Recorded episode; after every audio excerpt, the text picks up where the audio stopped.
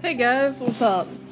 You know, since I'm doing this for class, I I'm supposed to be podcasting once every week, but you know, first like three weeks didn't work out because I forgot to add them onto an episode and I have to add them onto the episode. So you know what? I'm redoing them. So that's cool.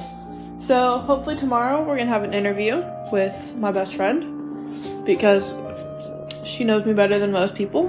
Well, except for one person, but she lives nowhere near me. And I'm sorry you can hear me walking around and drinking my coffee, but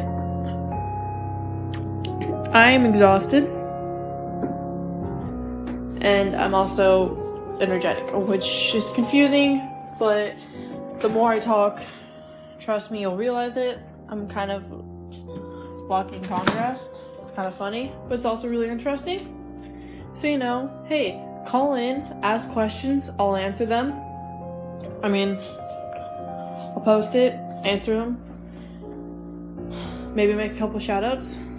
Alright, I'll do another one tomorrow. Bye.